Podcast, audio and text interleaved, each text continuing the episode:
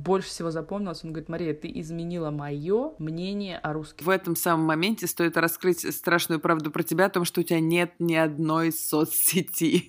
Мы построили тебе тоннели, вот сиди, играй с куклами, и я пошла. Сейчас многие мои друзья заплакали горькими слезами над ипотекой в 2%.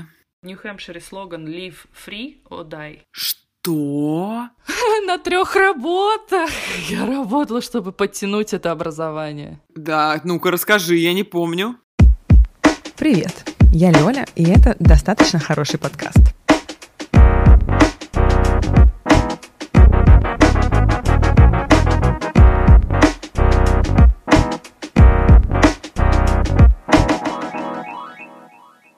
Этот выпуск подкаста посвящен моей сестре Марии.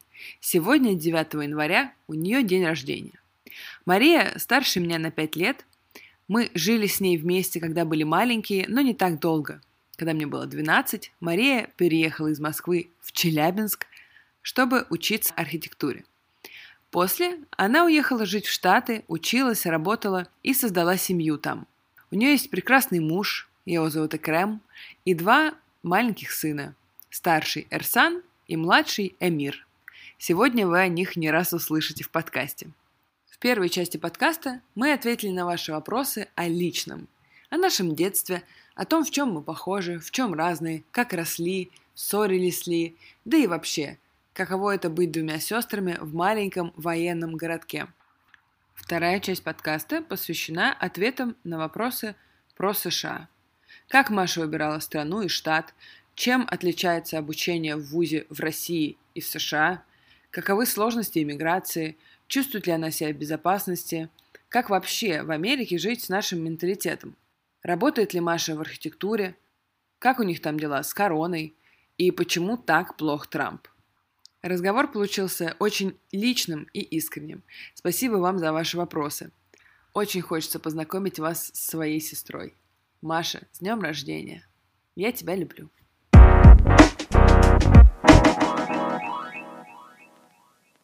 Ну, так волнительно. Это так долго еще. Да, столько настроек. Ну, другой континент, вообще-то. Да-да-да, точно, точно. Это Ни же... в одной студии, к сожалению. Абсолютно. Ну, ничего, ничего. Мне кажется, что это классная история, и все получится. С места в карьер прочитаю сообщение, ты даже сразу поймешь, от кого оно. А, звучит так. Просто передай, что я ее люблю. Точка. Тайный поклонник. Кто это? Вот кто это, Маша? Кто это? Ну да, как это? Конечно же, Магавр. Мария Гаврильевна рассекречена просто с первых нот. Она просто всегда подписывалась «я», точка. Даже не надо. Все по, по фразе можно угадать. Да. Это правда. Я, я ее тоже люблю. Это я, это я выкидываю в воздух. Мария Гаврильевна, если ты нас слышишь, а ты нас слышишь, э, важное сообщение от Маши, она тебя тоже любит. И я, кстати, тоже. Что уж тут скрывать. Мне очень понравился вопрос, сейчас ты оценишь его. Как вы росли? Почему у вас такие разные овалы лица? Овалы лица. Ну, человеку а... интересно, как наше детство происходило. Но, конечно, почему разные овалы лица — это скорее вопрос философский. Хотя бы я ответила, что я больше пошла в породу мамы бабушки, а ты в отца и туда, мне кажется. Ну да, я в Дербеневскую. А, а, ты... а я в Говорухинскую. Да, может быть, поэтому. Телосложение у тебя тоже туда больше, а у меня, соответственно, в другую сторону. Лёля, не волнуйся, все мы округлимся годам, годам к 60. Все мы будем примерно одинакового возраста, одинакового роста, одинаково весить. так что... Ну, эм, может быть. Но, кстати, да, мы обе сильнее выше мамы. А, ну это нормально. Чаще всего дети выше родителей. А какой у тебя рост? Сейчас э, скажу. 173 по-русски. Я думала, сейчас в инчах скажешь, знаешь. 5-8, да, 5 футов 8 инчей. У меня 175. И как мы росли? Отвлеклись. Вот что бы ты, вот что бы ты сказала, что бы ты ответила? Хорошо складывалось. Я, если честно, затрудняюсь охарактеризовать какими-то эпитетами. Дружно, иногда не очень. Разнообразно. Ничего конкретного, видишь? Слушай, ну мы, получается же, не так много лет п- провели вместе. То есть, условно, тот период, который можно было назвать детством у нас обеих, достаточно короткий. Я родилась, тебе было пять, мгм. а потом мне было сколько, когда ты уехала? Двенадцать. Ну да. Подожди, я уехала в То 17, есть- да, все правильно. Да, я помню, что ты закончила в 2001 школу и уехала. То есть мы, по сути, вместе общего детства провели семь лет.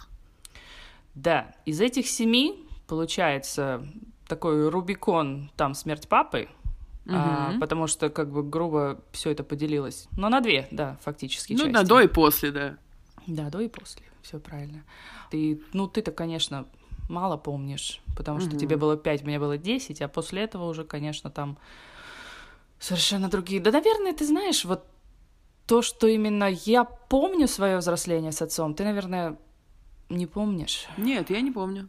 Поэтому у меня действительно очень разно все это. Но мне я и старше была, когда все это случилось. То есть там Мгм. в 10 уже совершенно по-другому воспринимаешь. А когда такая трагедия случается в семье, она тебя быстренько заставляет взрослеть. И кто куда потом идет, в какую в какую сторону. Слушай, ну по ощущениям тебя э, мотивировали взрослеть еще до этого, то есть тем э, рвением, как ты там мыла полы. Это не рвение. Это, это было папино воспитание, э, дисциплина. Ну, ты меня, конечно, прости, но он у нас умер в чине генерал-полковника, И когда он всю жизнь военный хирург, и как бы это накладывает отпечаток на домашнее И хозяйство. на его дочь тоже. О, абсолютно. Я говорю, ну, во-первых, ты была маленькая, тебя особо не загружали, а да, это, была дисциплина, то есть у нас мама дома не убиралась, но мама была занята, ты болела, когда была маленькая, и убирались мы с папой. Папа, я протирала пыль, папа пылесосил, потом я мыла полы, и я перемывала полы. И я протирала, помню, что пыль протирала с батарей. Сначала мокрой тряпкой, а потом сухой. Бля. И мне было это все до 10 лет, сама себе представь. То есть Детство вот, босоногое принципе, просто какое-то. Да не, мама говорит, что я, наверное, родилась старушкой. В этом смысле, что чувство ответственности, я думаю, это врожденный трейд, как говорится здесь, и оно дальше только усугубилось обстоятельствами. Мгм. И сейчас очень тяжело let go. Знаешь, когда вроде взрослый, вроде даже не надо все на себя вешать, очень тяжело. Все равно Ну да, не понимаю. отстает. А на самом деле росли, я говорю, росли мы. Я считаю, что вот то детство, те ранние годы, нам повезло тем, что мы были в военной части. Мы росли в закрытом, очень безопасном, очень дружелюбном месте. Мы все друг друга знали, родители, дети, Мгм. неважно. Все. Когда ну, действительно ты не беспокоишься за безопасность своего ребенка, ты знаешь, что он где-то тусит, где-то ему интересно, где-то здесь, в В пределах рамках забора, в принципе. территории, да, где, конечно же, мы нашли выход Дырки в этом заборе. за территорию, да, но это никому не надо, да, знать. Ну, по-моему, вот это сформировало, знаешь, взгляд на окружающий мир, отношение к окружающему миру. Мы и, и доверяли, и не боялись исследовать, и не было вот этой паранойи. Я сейчас смотрю, сколько здесь. Ну, конечно же, совершенно другая среда. Ам, И забота о безопасности совершенно другая, но я сравниваю, и оно не идет ни в какое сравнение. Как будто сейчас вообще невозможно, да, такие условия создать, но разве что в каком-то закрытом коттеджном поселке. Может быть. И то, ты знаешь, вот это развитие соцсетей настолько испортило вот ту юную душу, вот то отношение к миру абсолютно то, что почерпано из книжек, а не из Твиттера, блин. Не знаю, мне кажется, это уже не воссоздать вообще нигде. Но только если, наверное, знаешь, в каких-нибудь джунглях Амазонки. Но у них свои косяки. Мне кажется, что вот в этом самом моменте стоит раскрыть страшную правду про тебя о том, что у тебя нет ни одной соцсети. Да-да. Да. Звучит, конечно, для моих знакомых и моего круга супер необычно. Ну, можно понять, когда там нет соцсети у бабушки или там у мамы. Но, блин, у нашей мамы есть соцсети, и она активная пользовательница их. А у меня тут все вот блогинг вообще, там большая часть моей жизни. А у тебя их нет, как я понимаю, нет осознанно. Это такая твоя важная граница. Жизненная позиция практически. Да, то есть ты приняла такое решение. А расскажи, как, как так вышло? Ты Почему знаешь, так? я не помню конкретно, в какой момент я решила не заводить. Очень много причин. я, конечно, попробую их сейчас все назвать, но э, я очень частный человек, приватный. Я вообще не Мгм. люблю раздавать информацию о себе. Поэтому вот сейчас то, что мы с тобой делаем, это потому что это ты. Запредельный уровень откровенности просто. Да.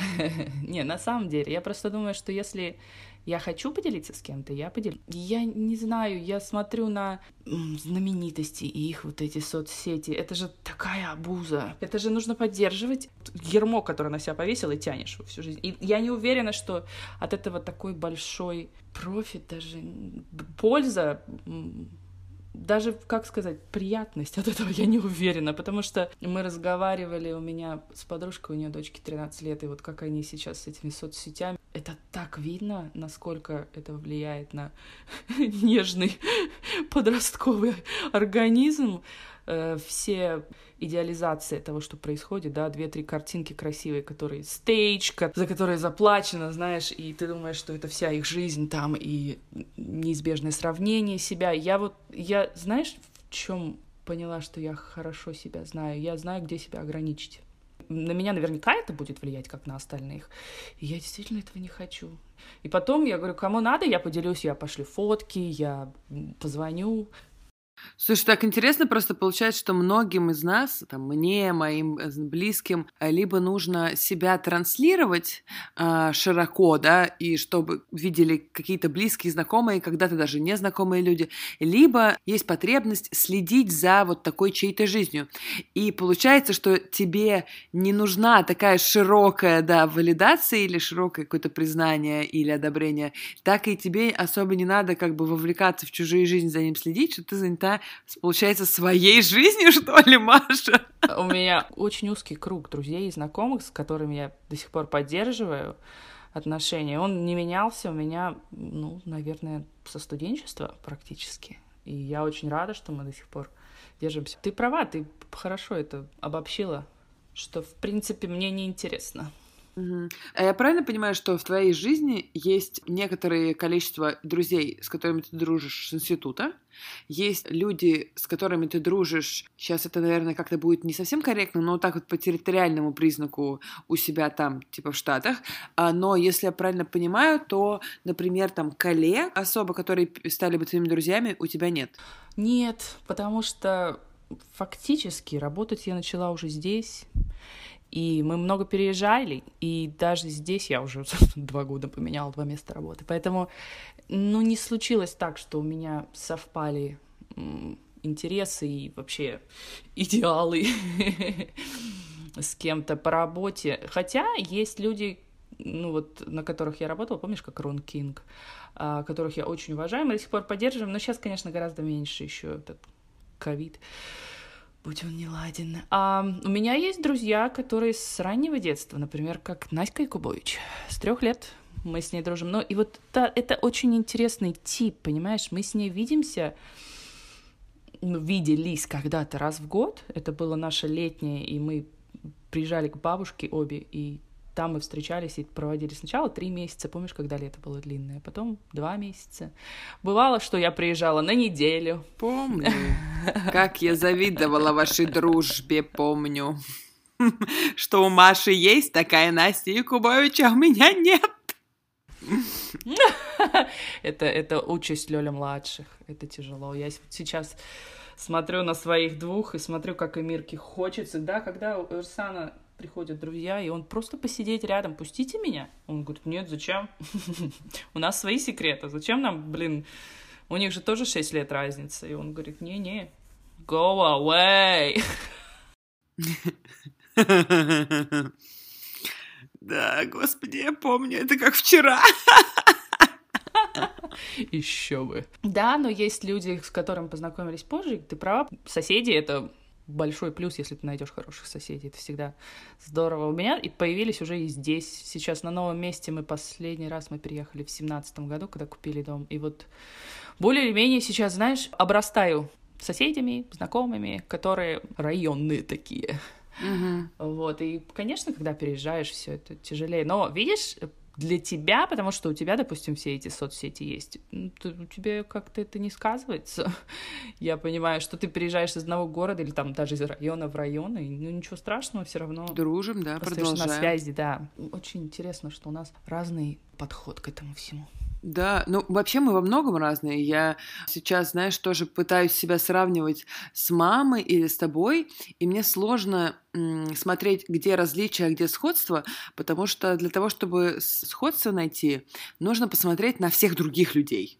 И тогда станет понятно, что мы там с мамой или с тобой э, во многом похожи. То есть сложно так вот различия Искать не, да, не различия, а раз, искать похожести. Все да, потому что различия, они бросались мне прям в глаза с самого детства. И тут у меня, знаешь, тоже вопрос, какие у вас были отношения в детстве? Я бы сказала, что со своей стороны, что я на тебя всегда смотрела э, несколько нереалистично, потому что поначалу я тебя идеализировала. Да, да. И было накоплено какой-то большой пул эмоций или чувств, но я не могла их выражать, потому потому что ты автоматически была э, наделена таким вот статусом, и к такому статусу свои эмоции и чувства не обратишь. Но это, опять же, это мой конструкт, это не в смысле, как сказать, так в обстояли дела. Так и есть, да. Да-да-да, типа я на тебя смотрела такими глазами. Я об тебя, знаешь, можно сказать, переживала какое-то такое отвержение идеала, что вот типа я тебя наделила идеализацией, но у тебя там свои интересы, своя жизнь, у тебя всегда были очень четкие границы, да, начиная от того, что так, это моя полка с моей одеждой, туда вообще руки свои не совать, да. Я, да, я, я ценю privacy. свое, свое С, собственно, как и тогда, так и сейчас. Да, и мне, которой нужно вот слиться, обняться, все вот это вот, это казалось таким, знаешь, типа, знай свое место, какой-то дистанции, и поэтому мне сложно было там почувствовать любовь или как-то какое-то теплое к себе отношение, вот, и я скорее, я помню, что чувствовала твое к себе позитивное отношение, когда запрашивала какую-то поддержку действием. Я как сейчас помню, я реву, бьюсь час над какой-то картинкой на ИЗО, на изобразительное искусство. Я даже помню, это была а, комната, типа я рисовала комнату, в которой отмечали Новый год и елку, и у меня там все потекло, все растеклось, какая-то у меня началась мазня, и я сижу, реву за секретером, и ты такая, ну чего тут, что тут вообще происходит? Маша, меня как обычно. И ты такая, давай, типа, давай помогу. И, как всегда, ты своими руками, которые держали кисть очень уверенно, из того места росли и так далее, и ты так хоп-хоп-хоп-хоп-хоп, и что-то все такое привела в чувство, я такая, очень даже спасибо, и успокоилась такая.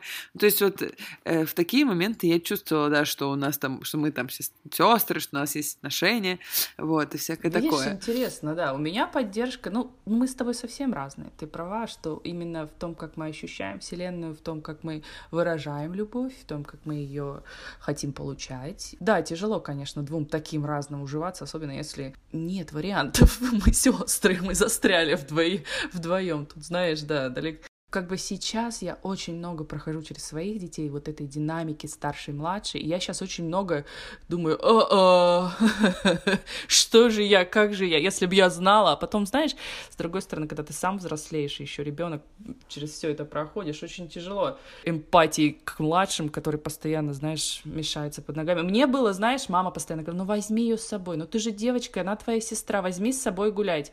О, мой бог. Я говорю, мам, ну пять лет разница, вы что, что я с ней буду делать сейчас? И то было время, было, что мы, знаешь, как выйдем во двор, у нас еще когда песочница была, помнишь, поближе туда, к дому, где Танька Кучерова жила, и мы, я тебя, знаешь, как устрою, друзья с тобой, мы построили тебе тоннели, вот сиди, играй с куклами, и я пошла. Да, и потом уже, когда я на, на подходе домой, я тебя это... Да, пойдём. типа, все дело сделано, как бы погуляли. Какие вопросы? Да, я помню, я помню, что мне было, конечно, переживательно. Э, Нерастанным уже понятно, там э, все свои, там мы там живем, это э, такое место, где у всех есть друзья, у тебя свои, у, тебя, у меня свои, и как бы мы особо не пересекаемся. Но каждый раз, когда я переезжала на лето в Белую Культву, и ты приезжала на лето в Белую Культву, вот там чувствовался вот этот гэп, да, когда у тебя там есть туса, а у меня-то нет. И летом как раз была, знаешь, такая контрольная точка, что, ну, следующим летом, ну, наверное, возьму. И я такая, блядь. И, в общем, когда на следующее лето, естественно, да, еще, естественно, ничего не происходило, я прям помню, такая, да, блин. То есть, вместо того, чтобы завести себе там новых друзей, я ждала, пока я довзрослею окончательно, И Маша возьмет тебя. и я таки дождалась. Я помню, что лет 16, когда уже я стала постарше, мы уже стусили с твоими друзьями, и это было прям ок. И в Челябинске, и в Белой Кольтве, там по чуть-чуть. Да, ну, конечно, разумеется, когда лет 16 уже и дальше, и старше, получается, что вы все-таки более или менее на одной волне, и да, и там, конечно, уже совсем не будет разницы, и, интересы более-менее, несмотря на то, что, да, мы такие разные, интересы разные, но поскольку мы обе взрослые, вроде бы как считается, нам теперь все, как говорится, по плечу. Не знаю, да, конечно. Мне интересно, как с твоей стороны выглядели наши отношения, когда тебя заставляют, наверное, плохое слово, просят выполнять по отношению ко мне, возможно, даже где-то материнские функции. Я помню, что э, ты мне ставила уколы, когда я болела, ты сидела со мной Я всему подъезду ставила. Просто я ну да, или там, что тебя побуждают э, обо мне как-то заботиться, когда у тебя свои вообще, свое детство и свои интересы. Как через призму этого вообще, как ты вообще ко мне относилась? Нет, ты знаешь, я как-то быстро это приняла. Опять-таки, мне кажется, это вот врожденное чувство ответственности. Это участь старшего, и это участь девочки, тем более старшей. Часть ответственности, которые родители несут за детей, да, они как можно раньше, они постараются переложить. У нас, видишь, да, мама как-то быстро увидела, да и папа, наверное, что мне можно доверять, что я достаточно отношусь с ответственностью к задаче, и ты знаешь, родители всю жизнь были заняты. Мама с папой, когда, когда еще оба врачами работали, ну, нормально, я тебя из садика заберу, обед я разогрею, и все это было, знаешь, до возраста 10 лет, и было на это нормально. Как бы родители приходят совсем вечером, мы с тобой практически спать готовы. Уроки сделаны, там все это по- погуляли, там где-то убрались, где-то посуду помыли. Поэтому я понимала, что это часть моей задачи, часть вот моей ответственности, что да, у меня есть младшая сестра, родители заняты, ну, кто-то же должен это делать. Меня больше вот когда было мое личное время, потому что я говорю, я очень приватная, я ценю вот то, что мое. Мое личное время мне тоже навязывали, грубо говоря, твою компанию. Я- Не то, что я не хотела твоей компании, не то, что я говорю, я понимаю разницу во времени, но именно то, что они вот в мою приватность, в мое частное время мне вот это, понимаешь, навязывают. Но с другой стороны, ну, ну куда деваться? Если бы я тогда, как ребенок, понимала, насколько твое отношение ко мне вот это трепетное, как я смотрю, младший относится к старшему сейчас, я, наверное, по-другому бы. Но с другой стороны, мы же дети сами. Это да. В том возрасте очень тяжело понять все Да, я об этом говорю, типа, как, мне, не, мне непонятно, как в таких условиях может сформироваться, там, не знаю, интерес какой-то, любопытство к сестре, там, или любовь. Как, типа, это, мне кажется, вообще невозможно. Нет, оно, это наоборот, оно by default. То, что интерес и любовь, я не знаю, я как-то очень рано поняла, что то, как я себя ощущаю и как люди меня воспринимают, совершенно разные вещи. Да. Да, как-то это мне помогало всю жизнь, знаешь, с, той стороны, как я себя вижу, что, как я себя оцениваю. И совершенно не обязательно другие люди будут чувствовать и видеть меня так же. И то же самое, что вот, Мгм. ну, с тобой, ну, все разные. Люди разные. И опять я говорю, у нас с тобой не было выбора. Мы с тобой застряли там, где мы застряли. Нет, Это и- правда. И, любовь, и помнишь, когда тебя обидели в начальной школе? Я пришла разбираться.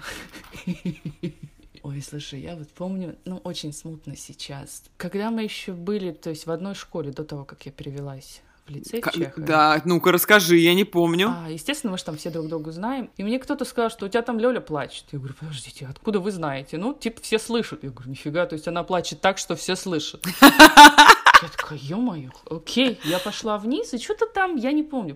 Причем там не было, знаешь, никакой такой сильной драмы. Но я вижу, что ты плачешь, у меня уж прям, знаешь, как меня, мою сестру.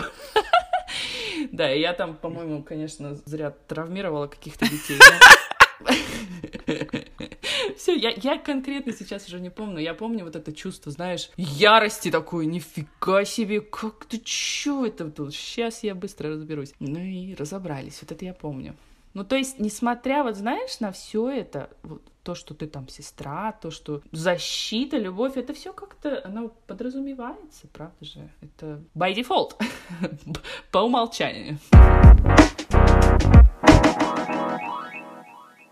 Последний вопрос про наши отношения звучит так. В чем мы разные, а в чем похожи? Можно по очереди я одно и ты одно. Я начинаю. Так, значит, разные. В чем мы разные? Ну, во-первых, я э, более эмоциональная, а ты более рациональная. Не в плане того, что у тебя там меньше эмоций, но в плане твоей подачи и в плане того, как ты с этими эмоциями работаешь и как ты их другим показываешь.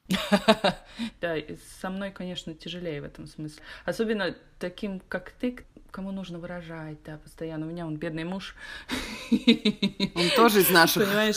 Нет, ты знаешь, он, наверное, где-то посередине. Иногда бывает, когда понятно, что ну ты что-то такая холодная в последнее время. Ты чё? Я, а, блин, надо включаться, да-да-да. То есть у меня это, знаешь, по умолчанию. Я вот как те британцы долбанные, сдержанные. И мне кажется, это опять-таки из взросление все, когда вот нужно, ну, дисциплина, дисциплина, понимаешь? Я говорю, папа же не зря старался. Ну, то есть ты согласна, что в этом мы разные? Я абсолютно согласна. Так, отлично. Теперь ты в чем мы разные? Ты смелее том, что ты не боишься пробовать разное, не боишься вот это failure. У меня, знаешь, когда высокое чувство ответственности, неизбежно вот эта боязнь потеряться, не успеть, не, не сделать. И из-за этого я могу откладывать вещи или могу, знаешь, как я долго расцениваю, долго раскачиваюсь, стоит, не стоит. А у тебя как-то нет вот этого страха, и ты спокойно идешь на амбразуры и не боишься, что у тебя не получится, не боишься. Ну, то есть надо же пробовать, правильно, иначе не получится. Поэтому я думаю, что в этом у нас с тобой прям большая разница. Прикольно. При том, что я согласна, что эта разница есть, но я боюсь. И я тоже долго раскачиваюсь, но я согласна с тем, что я делаю. Я очень много делаю, я сквозь этот страх делаю. И мама тоже мне в свое время говорила, что а, когда я спросила, в чем же у нас есть э, сходство и отличия, она говорила, что типа я плыву по течению, типа, говорит мама, и вроде как вот внешние обстоятельства меня как-то направляют. А мол, ты там постоянно что-то меняешь свою судьбу, перепоступила там, развелась там, то есть как будто ты больше предпринимаешь каких-то рискованных себя, шагов, да. и вроде как, да, идешь по своей инициативе. Да, в этом я согласна. Э, Тебе как-то, ну, я да нет, если так я чувствую, надо, надо сейчас. Есть у меня еще такая идея, что у тебя гораздо более простроенные личные границы, и что ты гораздо увереннее и чаще можешь отказывать или наоборот настаивать на своих желаниях, и мне кажется, что ты гораздо реже будешь делать то, чего не хочешь, или что-то, что не вписывается в твою парадигму. То есть тебя сложно склонить к чему-то. Вот мне так кажется. Я в этом смысле только вот встаю на этот путь. Почему-то мне представляется, что твои границы гораздо более надежные. Ты знаешь, я бы сказала, что это тоже сравнительно недавно. Осознанно я сравнительно недавно поняла, что мне нужно, ну, если я чего-то не хочу, нужно стоять прямо твердо, потому что я могу очень много много найти причин за. То есть я стараюсь рационализировать другую сторону, да, то есть если мне чего-то не хочется, или я стараюсь найти доводы, и частенько я их нахожу, и я как бы иду, да, на поводу или на попят. Но было вот, я заметила несколько раз за собой, что я думаю, ну нет, я же не хочу, зачем мне тогда это делать? Или я, ну, так не чувствую, зачем тогда мне это нужно? Но я еще раз говорю, что это сравнительно недавно. Представляешь, в моем возрасте, наверное, лет после 35 уже. Интересно, конечно. Я думала, что это твой стейтмент такой а, базовый. А, это, наверное, бравура, бравада. Ну или, знаешь, в сравнении со мной. Это же не абсолютный показатель. Относительный, да, можно сравнивать. Так, теперь твоя очередь. В чем мы разные? Мы разные, наверное, в отношении к собственности, к вещам. Да, вспомни, я с детства... Лёля, это мое, не трогай. когда ты таскала мои шмотки, когда все это.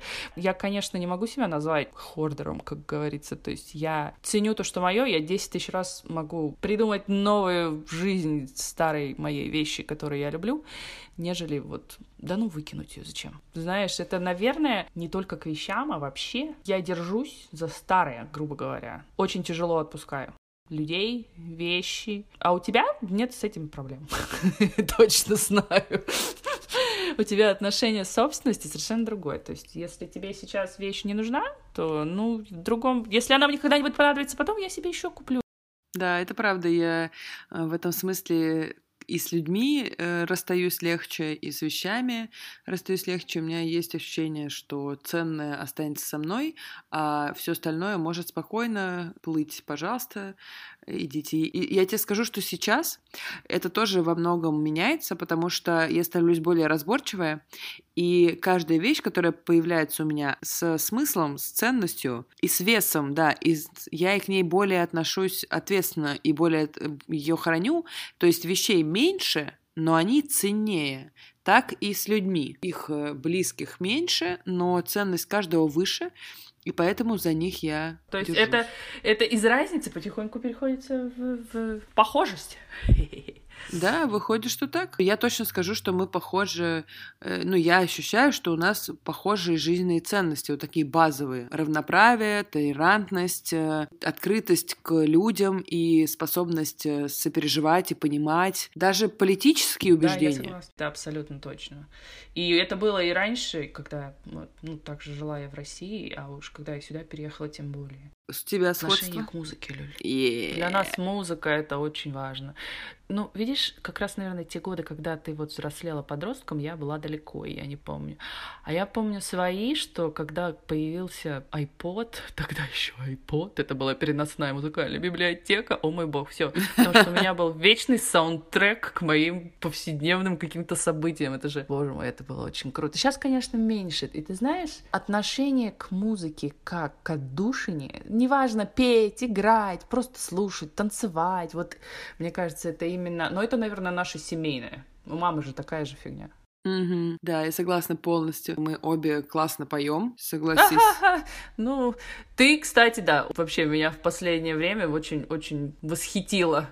И опять-таки, то, что ты даже тебе это интересно, и ты ходишь, и ты сейчас находишь время все это делать, и насколько у тебя все лучше и лучше получается. Я как-то все это забросила, не знаю. Слушай, и... у тебя двое детей. И дом. Как, в смысле, как бы это вообще не вопрос, почему ты это забросила. Не знаю, я с удовольствием пою в машине под музыку, мне вообще пофиг. У меня Эрсан, кстати, унаследовал, у него сейчас вообще... Ну, и Эмир начинает, мы, представляешь, едем в машине, он... Мам, что это за песня? Три года. Мам, как это называется? Я ему скажу, и он ведь запомнит. Понимаешь, для прикола, если загуглишь AJR Bang Bang, и мы приехали домой, и он говорит, Alexa, play Bang Bang. И она ему играет, он запоминает, и он тащится в нее. Это очень забавно вообще. Я говорю, надо же, так прикольно. Ну, у Эрсана вообще, да, очень изначально у него мама, то есть он начинает какие-то ритмы искать. А давай еще такую песню найдем, а давай еще. Это, наверное, передается потихонечку. Все-таки от родителей. Да, Рот. Слушай, помню, как мы пели все детство, как мы пели за столами, застольные такие песни, бардовские песни, песни казачьи, и тех, и других, и донских, и уральских. Вот как мы в Белой Калитве Да у нас столом. любое сборище, по-моему, семья или друзья, все равно мы рано или поздно начинаем петь. Играть и петь. А бабушка, господи, как пела бабушка. Это вообще... Музыка и песня она настолько сопровождает все ситуации в жизни. Я помню, что когда вот бабушка лежала в коме, последние два месяца ее жизни, помню, что я пришла к ней в один из дней и пела ей нашу песню с ней. Ну, то есть мне было важно ей спеть. Человек лежит в коме, как бы. Я не знаю, слышит она меня или нет, но я прям чувствую, что это такой момент единения тоже. И как мы с ней пели э, друг другу по телефону. Я, когда я была маленькая, она пела чуть ли не Катюшу, вот знаешь, и Муслима Магомаева пела. А потом уже, когда я стала Она пела взрослой... то, что знала и любила, да? Да, потом, когда я стала взрослой, я ей, соответственно, звонила и пела. В общем, это такой язык очень наш, мне кажется, песня. Угу. А еще, в чем, мне кажется, мы похожи, к слову говоря, об искусстве. Я чувствую у нас обеих наследие отца с изобразительным искусством, с живописью. Но не, не просто так ты рисуешь, не просто так ты архитектор. Я тоже раскачала и раскрыла в себе эту стезю недавно, да, и стала видеть в себе такие художественные э, проявления. В целом, чувство там стиля, чувство вкуса, цвета, понимаешь, да, владение образами. Мне кажется, это тоже у нас общее. Да, скорее всего. Я помню, что я всегда любила рисовать. Хорошо ли я рисовала или нет, это такой... Всегда есть кто-то, кто рисует лучше, всегда будет кто-то, кто рисует хуже. Да, поэтому я всегда очень любила вот эту экспрессию, которую оставляешь на бумаге, неважно на каком медиуме. Да, я согласна, вот именно любовь к изображению себя. Не изображению, как сказать, экспрессии. Ну, да, каждый наш собственно. холст, там, каждая наша графика или там акварелька, это же правда изображение себя в том числе. Ну, да.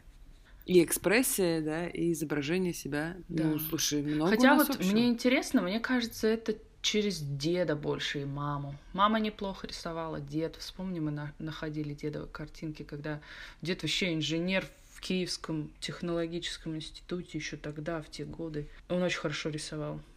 А я вот это вообще да. забыла, если Мы честно. находили, когда у бабушки Мани хишку разбирали, нашли, она, представляешь, вот тоже человек, который сохранил все это.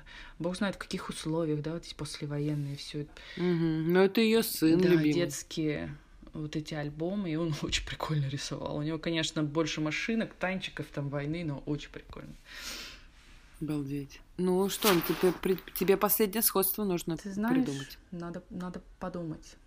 Мне кажется, чем взрослее мы становимся, тем старше, тем больше у нас оказывается вот этого сходства, потому что отпадает какие-то временные интересы, остается больше постоянного, знаешь, всего вот этого, которое неизбывное, которое неизбежное, которое рано или поздно проявится. Мы с тобой разные appearance, как мы выглядим, но, по-моему, отношение вот к красоте, что ли, стандарты красоты, то, что это не лоск, а скорее натуральность, искренность, вот такие вещи. Да, наверное. согласна. Самоощущение. Да, тяжело сформулировать. Меня, ты знаешь, я заметила, что чем богаче становится мой английский, тем тяжелее. Наверное, это недостаток практики в русском Возможно. языке. Тяжело, потому что русский, конечно, богаче. Все еще считаю, что русский богаче в силе экспрессии изображения, но тяжелее найти слова, особенно я говорю, когда так мало разговариваешь по-русски. Эх. Угу. Ну ничего, главное мы поняли. Восприятие красоты как состояние, а не внешних Мне параметров да. каких-то. Согласна. Полностью согласна. Ну все, мы выдержали самое сложное. В каком вузе обучалась и почему выбрала США?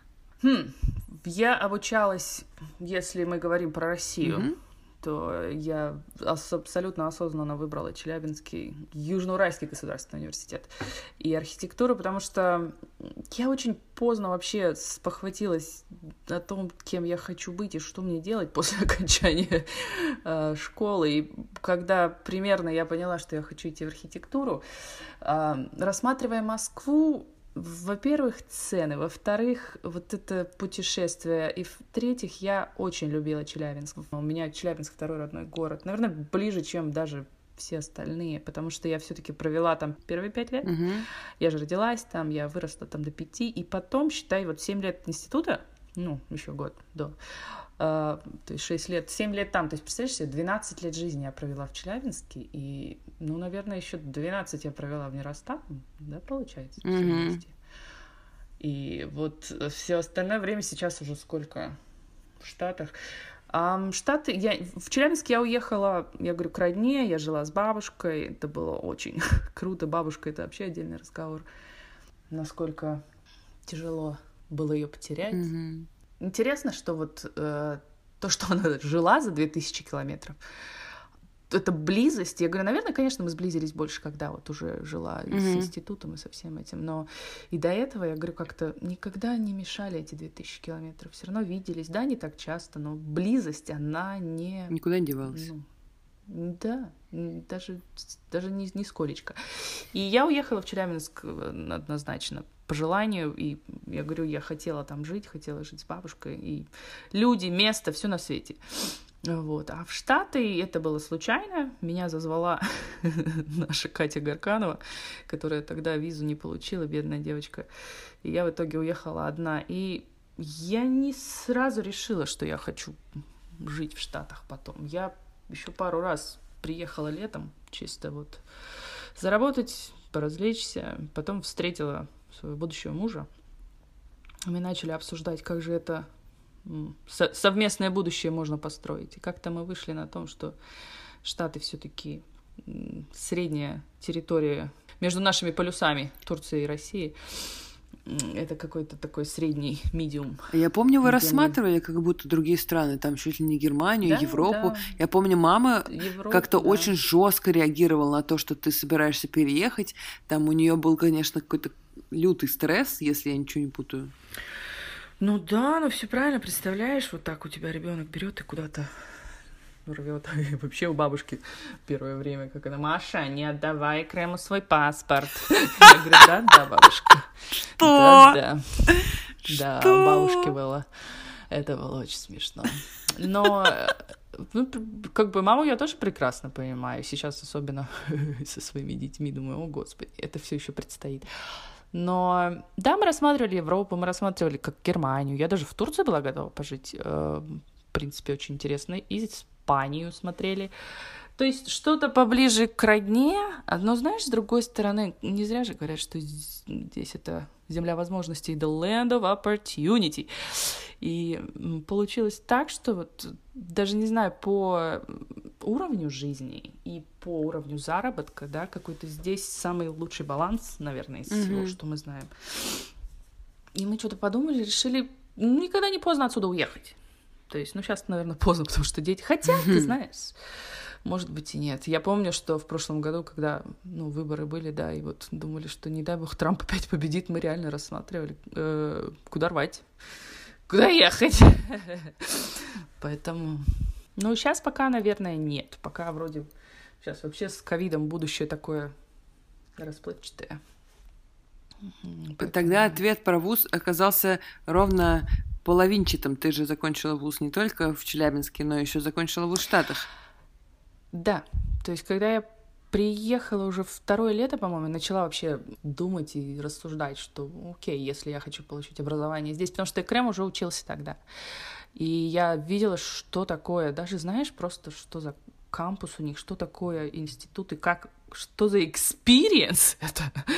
Я подумала, что даже если мой диплом зачли бы здесь, мне очень помогли вот те два года, за которые я здесь мастерс получила, получается, а, потому что именно погружение в среду, и я все равно еще до конца не прочухала, что такое и как люди ходят здесь 6 лет, да, в институт, потому что у них совершенно другое, другой подход к образованию, все другое. Было очень здорово. То есть, да, я закончила здесь, я получила то, что здесь называется мастерс of architecture, но поскольку я свой диплом Челябинский перевела на английский, заверила в деканате и отправила сюда с помощью Махи Гаврилина. Я даже прям не знаю, как я ее когда-нибудь отблагодарю за все это. Здесь местное аккредитационное бюро, национальное, National Accreditation бюро, они мне его оценили и сказали, что у вас в принципе все хорошо, за исключением вот раз, два, три, там была нехватка небольшая, mm-hmm. но меня, у меня зачли его как бакалавриат местный, и поэтому я закончила, грубо говоря, магистратуру здесь всего за два года. Это потрясающе, конечно. И еще ты работала параллельно, как я очень хорошо помню. На трех работах. А, я работала, чтобы подтянуть это образование. Я днем рисовала татушки, наше любимое занятие. А иногда байки, когда осень, а, то есть аренда. Mm-hmm. А, Потом я работала в Белла Пицца, которая в Чисопике была. Я туда тоже Белла Пицца. Я работала на кампусе. Я работала у себя в институте, поскольку мне уже было больше 21 года, я работала для ректората, то есть для... Там был такой клабхаус, как говорится, для ну, преподавателей и для всего ректората. То есть сотрудники университета, которые там работают, правильно я понимаю, э, ходили в какой-то... Да, не только, но то есть там и администрация там, и... э, То есть там куча всех. Ну да, в основном, конечно, преподаватели. И я там познакомилась лично с нашим ректором, с э, доктором Харви, который вообще такой мужик прямо... Ух. Я... И он, знаешь, мне что сказал, что, наверное, когда я уже уезжала, меня больше всего запомнилось, он говорит, Мария, ты изменила мое мнение о русских. Yeah. Я говорю, о, нифига себе. То есть, э, ну, забавно, потому что у нас с ними были долгие беседы.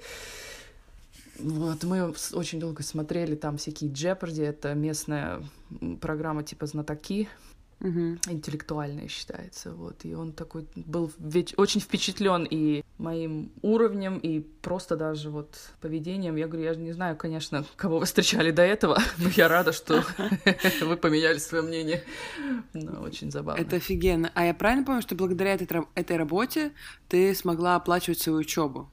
Половину. Очень интересно, что очень много колледжей здесь, э, даже Ivy Leagues.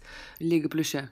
Да, у них есть возможность, э, конечно, ограниченное количество мест на scholarship, причем там разного качества. Есть, когда они пытаются, ну, adversity, типа, что из разных стран, разных религий, там, чернокожих, там, Мгм, всяких мгм. разных, да, у них есть свои такие приколы. Но поскольку моя школа была изначально исторически сложившаяся черная школа, у них был другой подход. Ну, то есть у них была возможность э, помочь оплатить учебу, Мгм. если вот там, там разные есть условия, там были условия подработки на кафедре, но поскольку, опять, частенько народ, который поступает, они младше 21, то есть они не могут работать, вот как там, я алкоголем наливала, грубо говоря, Мгм. то есть в этом клабхаусе, и поэтому они так, о, типа, ты постарше сможешь? Я, ага, конечно, смогу, и поэтому, ну, было вообще на самом деле очень интересно, потому что совсем не пыльная работа, я там ни- ничего нигде не мыла, я больше общалась. Чувствовал себя барменом? Нет, ты знаешь, даже не в этом смысле. Там кто-то где-то что-то выпьет немножко, но там народ приходит, я делала попкорн, там какие-то хот-доги периодически или что-то, и вот они сидят, разговаривают, просто тусят на кампусе, так забавно. Я говорю, когда вот доктор Харви приходил, который ректор, у него свой отдельный там бурбон стоял, только для него с рюмочкой. И... Круто, круто. И да, мне эта работа, она позволила, они мне оплачивали половину Мгм. моих классов. Но там, видишь, как интересно, то есть они тебе выдают список того, тех предметов, которые тебе нужно закончить. Чаще всего ты можешь э, взять один-два класса. То есть они идут по кредитам там. Допустим, мне нужно 30 кредитов, значит 10 предметов, 3 кредита каждый. Или есть э, предмет, который как э, тезис, то есть дипломная работа на, на полгода, они по 6 кредитов идут. Ты можешь взять один предмет в семестр, можешь три. Мгм. Там есть какие-то условия, смотришь сам по деньгам. Мгм. Если тебе не потянет, то есть каждый, естественно, каждый предмет стоит денег, да, если ты можешь один в семестре как-то там работать в это время, и, ну, тогда у тебя растянется это подольше. Или можешь 3-4 взять в семестр, чтобы у тебя побыстрее это закончилось. И вот мне это позволило взять максимум за семестр, чтобы я закончил за два года. А ты помнишь порядок цен? Сколько там условно обучение в итоге заняло у тебя? Сколько денег это стоило? Вообще не помню. Но у меня где-то лежат бумаги оттуда. Я в среднем помню, что мне не так дорого это обошлось. Может быть, 2-2,5 тысячи в год. То есть, ну, 5 тысяч баксов, грубо говоря, я получила свою магистратуру. Но оттуда 2 тысячи долларов я заплатила за эвалюацию, то есть за, за то, чтобы они оценили мой диплом Мгм. русский. Две штуки баксов я отдала за это. Понимаю. По-хорошему тогда за 7, в 7 штук мне все это обошлось. Ну, где-то вот Ага. я щас Если бы вспоминаю. ты одним предложением пыталась объяснить человеку, который вообще в этом не шарит, в чем разница образования архитектурного в России, ну, в конкретно взятом Юргу, и в Штатах, в конкретно взятом Хэмптон Университи, то что бы ты сказала? Условия в смысле прикладного оборудования и доступности. То есть у нас был лазер, лазер каттер принтер для пользования любыми студентами. То есть это, к слову, там, где мы в Юргу макетики делали из картона, здесь можно было спокойно себе на автокаде все начертить и вырезать лазер. Из какого У материала? нас, когда был... из- ну, там разные... эм, дерево, то есть там разные... э, господи, как это называется? Plywood. Эм, тонкие, потолще и листы. Фанера. Фанера, mm-hmm. грубо говоря. Но это же очень прикольно, когда ты видишь, как вот то, что ты чертишь на бумажке или на листе, то есть на мониторе, оно раз у тебя печатается тут же. Короче, нам предлагали, если вы хотите варить из металла, мы вам найдем человека, который вас научит, вы будете варить из металла. У нас был такой целый склад во дворе, ангар, где была куча брусков. Если вы хотите что-то делать руками, там все вот эти пилы. У меня, когда дед тут мне потом рассказывал, какие там... Он говорит, ой, это так дорого в России. Я говорю, слушай, у нас в институте была лучшая мастерская, блин, столярка. Там было все что угодно. И э, тебе дадут ключ, и если ты на кампусе не живешь, ты можешь приехать в любое время работать над своими произведениями искусства. То есть в том, что наши макеты были чаще всего из бумаги, картона, и как мы искали рапидографы. Ой, мой, я, даже я помню, Маша, как вы в Челябинске искали рапидограф. И вот, наверное, в этом просто, что тебе доступен любой материал, любой, вот, ну, только делай, только твори. Очень прикольно в этом смысле было. Я говорю, я, у нас свои плоттеры стояли, мы нигде не распечатывали за деньги, у нас огромные плоттеры, да, у нас была очередь, нужно было записаться, когда у тебя проект готов, приходишь, распечатываешь. Без проблем. Resources. Понимаю, да. Я полностью согласна, я когда приезжала к тебе туда. А насчет уровня, да, насчет уровня именно образования, ты знаешь, в Штатах... Я сейчас работаю с человеком, который выпустился из Virginia Tech на архитектуре. Это считается один из ну, самых сильных институтов архитектурной школы. Ну, MIT еще есть, но в MIT сейчас меньше, все-таки Virginia Tech они больше. Ты знаешь, и мы вот с ним сколько разговариваем, очень забавно, у них более технологически направленное было обучение, но опять, это зависит, знаешь, это зависит от преподавателей, которые в этот семестр преподают. Mm-hmm. Потому что у них очень много элективных. У, у нас то, что очень мало выбора дается в образовании, там, конечно, гораздо больше. То есть э, ты можешь выбрать себе нишу и на нее идти, то есть конкретно residential, то есть дома конкретно, допустим, timber framing, то есть ты не хочешь учиться, ну, помимо того, что ты обязан знать в общих чертах там какие-то металлические конструкции и прочее, э, у них гораздо проще в этом. С другой стороны, вот именно у нас вот этот широкий бэкграунд, mm-hmm. он все-таки сказывается. То есть я не могу сказать, что у меня плохое образование. Сейчас наоборот, когда я последнее место, куда устроился, он говорит, наоборот, прикольно, что у тебя есть знания оттуда и отсюда.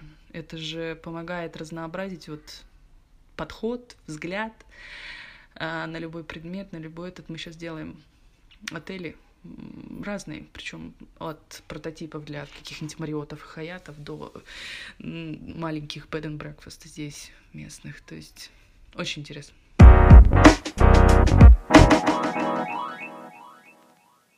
Как ты выбирала место для жизни в США, чем руководствовалась? Ну, место для жизни. Когда я приехала в Штаты первый раз, я приехала в курортный город, и там я очень быстро поняла, буквально, наверное, за первый месяц, что э, курортный город и жизнь в срединных штатах сильно разнится. Сезонность, наплыв разнообразных людей, это сильно отличается. Вообще, я говорю, я быстро поняла, что Штаты — это настолько разное, даже бывает полярная граница людей, качеств и, и качества жизни, как минимум. Нам пришлось несколько раз переезжать, и поэтому mm-hmm. я не сразу поняла, где бы я хотела жить. Но вот мы жили в Вирджинии, мы жили в Неваде, и близко к Калифорнии, то есть мы исследовали Калифорнию тогда, когда были в Вирджинии, мы исследовали тоже ближайшие штаты. Мы путешествовали много, пока были молодые, без детей. Тоже посмотреть, попробовать пожить. И когда вот уже приехала сюда, в эту нашу новую Англию, мне очень понравилось. Во-первых, ну, конечно же, сейчас это забота о семье, детях, где а, хорошо и спокойно вы, можно вырастить детей, где хорошие школы, где достаточно толерантное население. И опять-таки я искала, что мы не хотели большой город, мы пробовали. И лучше все-таки что-то близлежащее, как Заборбия какая-то, но не совсем. И вот я говорю, Новая Англия, наверное, такая интересная мешанина из традиций и восприятия нового. Не знаю, как объяснить. Во-первых, природа напоминает, очень сильно напоминает Урал горы, леса, озера и даже еще и океан в части. Во-вторых, люди, наверное, знаешь, когда я из Москвы в Челябинск уехала учиться, люди добрее, как-то проще, проще, наверное, и дружелюбнее. Мгм. Я не могу сказать, что я прямо, знаешь, искала место, а где бы, где бы бросить корни. Чаще всего мы искали, где есть работа. Когда Крему предложили работу, нужно было искать что-то рядом. То есть можно в том же штате, а можно в соседнем. То есть частенько бывает так, что люди живут в одном, работают в другом. И Мгм. такая большая разница поселений, что да, мы вот несколько раз переезжали, и в итоге остановились здесь. Чувствуется, что в Штатах гораздо больше мобильность между штатами, чем в России. Ну, нет, ты знаешь, вот если Бостон и его саберби, да, потому что даже Грейтер Бостон, оно практически докатывается, представляешь, в соседний штат, до нас, до Нью-Хэмпшир, это уже считается. Это как, это больше конгломерация. Э, Москва, сама по себе, да, Питер, а, также здесь, допустим, Бостон, Нью-Йорк, ам, Л.А., такие большие города, которые вот эти близлежащие сервисные городки, грубо говоря, все равно потихонечку зарастаются, и что-то переходит саму границу, что-то где-то население же... Ну, мобильность, ты знаешь, мобильность херовее, потому что а, общественный транспорт не развит. И то, что развито, конечно, у. То есть без машины никак. Но я вот, например, слабо могу представить коллегу какую-нибудь, которая, знаешь, там условно поработала в Москве, поработала в Новосибирске, поработала во Владивостоке, поработала в Перми, поработала в Краснодаре, и такая, так, а какой бы еще город э, мне исследовать? Дёрнуть. А. Да, а в Штатах как будто это не так. Даже вот потому, что вы, да, Вирджиния, потом там э, э, другое побережье, да, там Невада, потом Мгм. опять вернулись на восточное побережье, да, под Бостон. То есть как будто в целом больше вариантов, где себя реализовать, и не обязательно быть прибитым к столице или какому-то Да-да-да. крупному Ну, городу. то есть, когда не одна столица, а ты знаешь, наверное, в каждом штате есть как минимум один большой крупный Да. город. где- Налоги, во-первых, Нью-Хэмпшир, у нас нет налогов штата, штат без налогов, да, соседний Почему? В смысле? Потому что, потому что в Нью-Хэмпшире слоган «Live free or die». Представляешь? Что? Это именно слоган и девиз штата, и он у нас на табличках номерных везде прописан. Один из трех штатов, который э, не мандатит э, ношение шлема для мотоциклов. Один из трех. Там, по-моему, Техас и где-то Орегон, что ли, второй. То есть у нас вот действительно здесь, наверное, каждый второй владеет оружием. А, то есть вот несмотря на все это, да, вот я говорю, здесь, здесь очень, это очень сложно понять, особенно среднему обывателю из Подмосковья. Да. То есть это такое все своеобразное. Обалдеть. Вот это, конечно, и удивило. Я этого не знала. Два вопроса. Они, на мой взгляд, достаточно близки, но ты можешь их развести, если считаешь их разными, а можешь объединить, если они для тебя тоже похожи. Один человек спрашивает, какова жизнь в Штатах с, точки зрения человека с нашим менталитетом? И другой человек спрашивает э, о сложностях мигра- эмиграции. Мне кажется, это что-то близкое, нет? Не знаю, я, наверное, начну со сложности миграции, потому что Давай. вообще Штаты уникальная страна чем, что здесь когда-то все, кроме коренного населения, которое практически истреблено, все откуда-то эмигрировали. Изначально это правильная диспозиция с, с, с точки зрения, что мешанина из э, разных взглядов, разных бэкграундов, да, она неизбежно должна найти какой-то общий подход, общий, общую цель, общий девиз. И Мгм. здесь неплохо относятся к иммигрантам, на самом деле. Как бы, как бы нам ни казалось, стереотипы живут, ничего не поделать, но это чаще всего из-за того, что есть необразованный народ, есть народ, который не путешествовал, есть народ, который наоборот по всему свету путешествовал и знает, что все мы одинаковые.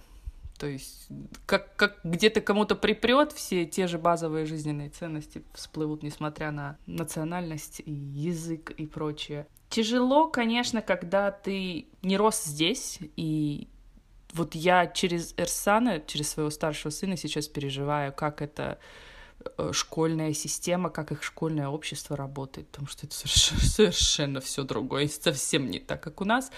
То есть ты не знаешь каких-то вот тех нюансов с которыми дети выросли. Когда я была в колледже здесь, было несколько иностранных студентов у нас из Филиппин, потом был из Лондона мальчик, был один, это было очень смешно, он белобрысый, с голубыми глазами, из откуда-то из Срединного Техаса. Я говорю, что он забыл в исторически черной школе, непонятно, Митчелл. Но он был приятный человек на самом деле. Были, да, студенты те, которые не проходили через high school, здесь вот эти все взросленческие периоды их, которые мы через фильмы, да, наблюдали. Язык из-за этого немножко вот понимание, как общество работает. С другой стороны, может и хорошо, что вот э, мы приезжаем со с этим свежим взглядом, и угу. розовая пелена очень быстро падает, скажем так. Потому что как только ты сталкиваешься с настоящими трудностями, с настоящей жизнью, оплата услуг, э, аренда, любые бюрократические какие-то процедуры да, обычные, даже да. не, не сравнимо все равно. Uh, все равно понимаешь, что это общество и что это институт, что все это работает ну, примерно одинаково плохо. Конечно, так плохо, как в России, я, конечно, еще не видела. Но здесь тоже косяков Подожди, ну, я слыхала, что хвалят а, очень то, что у нас есть госуслуги, и что до хера всего можно сделать онлайн, а условно там в Европе это вообще, типа, даже об этом никто не мечтает. В Европе, еще. может быть, в Штатах, вот в Штатах все действительно онлайн. Вау. И настолько удобно, я говорю, что я меняла свои права, я заявление сделала онлайн и заполнила все онлайн и сделала себе appointment, потому что нужно новую фотку на права. Они делают свою фотку там, прямо на их синем бэкграунде со своей камерой. Но пришел без проблем. Тебя тут же провели, никакой очереди, никаких кабинок, никаких тыкать никуда пальцем не надо. Понимаешь, все просто ровно. Она сказала, вот вам временные, вы через две недели получите по почте новые. Все, до свидания. Заплатил, пошел. Не знаю, все, что можно придумать онлайн, все можно сделать очень просто. Но, с другой стороны, здесь это просто гораздо раньше. Вот эта кредитная система, перевод в виртуальные деньги, все это гораздо раньше началось. Мне кажется, в России все равно потихонечку тоже начали. Mm-hmm. Никуда от этого не деться, это все равно будущее я опять отвлеклась. То есть эмиграция. Ты знаешь, конечно, тяжело. Нужно найти людей, которые, ну, хотя бы примерно с тем же бэкграундом, что и ты. Не обязательно э, русских, но хотя бы вот тоже тех, кто эмигрировал откуда-то, вот те, кто поймут твою тоску по привычному, может быть, не такому хорошему э, в России, mm-hmm. да, но по, хотя бы просто по тому, что знакомо те, которые будут с тобой хаять, если что, опять-таки из-за... Из-за того, что ты ностальгируешь, да, хаять местные какие-то традиции, обычаи. Очень важно, потому что ты вырван откуда-то из своего знакомого и начинаешь все заново с нуля. Тяжело. С другой стороны, почему мы все-таки решили остаться? Потому что вот этот баланс уровня жизни и затрат mm-hmm. на все это, да, как условия строятся, как вообще возможности развития, возможности роста детей, комфорт, знаешь, да, понимаю. наверное, все-таки самое главное это комфорт, покой. Если ты очень хочешь, ты, наверное, найдешь выход, выбор и э, в любом случае заработаешь. И, ну, конечно, бывают там какие-то серьезные несчастный случай, да, то, что не зависит обстоятельства от нас, но очень мало, мне кажется, здесь действительно все возможно. В целом, это можно сказать, что ты скучаешь по России? Конечно. Несмотря ни на все, я говорю, как, даже когда мы сталкиваемся с нашей современностью, вот этой бюрократией, помнишь недавно, mm-hmm. я, конечно, не скучаю по этому, но я скучаю по привычному, по родным, по близким, по друзьям, знакомым походить по знакомым улицам с наушниками, с музыкой, знаешь. Но, наверное, это... Если бы я чаще бывала, наверное, это бы нивелировалось тоже потихонечку. Потому что, в принципе, я понимаю, что... Нет, если я вернусь, то я, наверное, буду так же счастлива и там, и привыкну, и свыкнусь, и э, найду способы выход там работы и прочего, и жизни, и семьи, но из чего состоит вот тот комфорт, да, повседневной, повседневной жизни? Мне кажется, здесь все-таки сейчас уже больше вот этого привычного. Все-таки я здесь уже с 2008 13. Да. То есть тебе, получается, было сколько лет, когда ты уже прям переехала, 2008, переехала? когда я закончила, а, 24. Да, то Да, есть когда 24. я закончила уже универ дома, я в августе рванула. Бросила все, закрыла, закрыла все гештальты и рванула. Все Да, двери да, закрыли. да. И сколько раз с тех пор ты была в России? Раз пять максимум, да? Ну нет, нет, я первое время старалась хотя бы раз в год, раз в два, может быть. То есть за 13 лет, ну я думаю, лет раз 10 я была, может быть. 9. Может быть, 9. Я раньше старалась почаще, сейчас, конечно, сложнее, потому что, я говорю, ну, даже не считая последние два года и ковид, эм, просто когда четырех, четыре билета надо купить. Или один, совершенно другая ценовая категория. С другой стороны, когда еще маленькие дети. Хотя я и с тем, и с другим путешествовала, но все равно. Десять тысяч раз подумаешь сейчас. И потом, я говорю, приезжают друзья, приезжают знакомые, ты приезжала, поэтому как-то все равно тоже веселее. А тут еще и такой вопрос прочитала. Мне кажется, он где-то тоже в этой смысловой цепочке. Чувствует ли она себя в безопасности? Да. Ты чувствуешь Наверное, себя в безопасности? более даже, чем в России. Мне кажется, моя вот эта паранойя российская, она меня здесь выручает. Немного даже, знаешь, как ослабевает со временем. Ты имеешь в виду вот это вот to take no Ну да, chances твое да, знаменитое? Если есть возможность минимизировать, зачем? Ну, есть, Мгм. конечно же, надо. Не провоцировать. Я говорю, мы живем в таком небольшом не- нейборхуде здесь, и у нас гаражная дверь всегда не замкнута. А из гаража, то есть прямой доступ в дом, Мгм. да, и все. И у меня, я помню, что дед с мамой, когда первое время приехали, такой, может, надо же замыкать? Я говорю, да ну, никто не закрывает, кому это надо? Ну, то есть, если вот звери не зайдут, то все хорошо. Ты про этих знаменитых лосей, которые к вам на участок Не приходят? лоси, олени. Олени. Олени, да, в последнее время так вообще. Я говорю, у нас тут и была и пума, которые, знаешь, не, не такие, они называются mountain lion здесь. Это которые с коротким хвостом, как обрубленным, они рыжие такие. У нас медведь ходил, я тебе видео присылала. Вообще, я говорю, то есть очень забавно, что мы вроде бы вот ну, в такой доступности ко всем вот этим городским благам, а в то же время вот у нас прямо за границей участка гольф-клуб и поле для игры гольфа, и у нас достаточно тихо, хотя хайвей прямо тоже очень близко. Удачная локация. У нас хорошие деревья рядом. Ты вот сейчас это рассказываешь, и до меня, знаешь, что доходит? Мне сейчас сколько, 32? Сейчас я, наверное, о таком условно мечтаю, и блага прелести леса, дома и вот этой дикой природы, и какая-то доступность. К цивилизации все-таки. городов, цивилизаций, да, и всего, приходит в голову вопрос, который мне задавали примерно миллиард раз. Типа, подожди, если у тебя сестра уехала, а чё ты не уехала? Ага, вопрос. Я каждый раз отвечаю, что для того, чтобы ну, уехать, либо там что-то должно сильно тянуть, либо здесь что-то сильно не нравится. Ну да. Нет такого сильного. Стремления нет, да, то есть нет вот это уехать бегом, да, то есть я знаю, кто-то конкретно, да, у тебя друзья, у меня друзья, намеренно уезжали из России, потому что больше здесь жить они не могли. Ни у меня, ни у тебя, я так понимаю, такого Мгм. не было. То есть я говорю, если бы мне кто-то лет в 15 сказал, да, что то ты, ну, выйдешь замуж за турка, уедешь жить в Штаты, я бы сказала, ага, чего вы накурились. И ты бы сказала, Гриша, завязывай. Завязывай свои пророчества.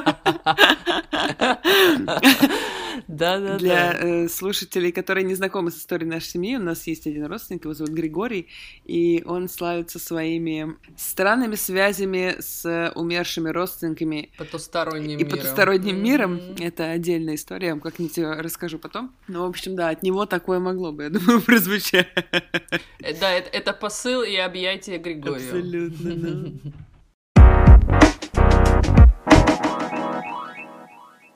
Если мы про сложности миграции мысль логическую завершили, то как жить в Штатах с э, российским менталитетом? Ты знаешь, да, я согласна, есть разница. Ам, опять-таки, ну, вообще российский менталитет, он немножко отличается, по-моему, от, от всего остального мирового сообщества. У нас не зря же говорят, что плохо лежит, да, то можно, как говорится, взять.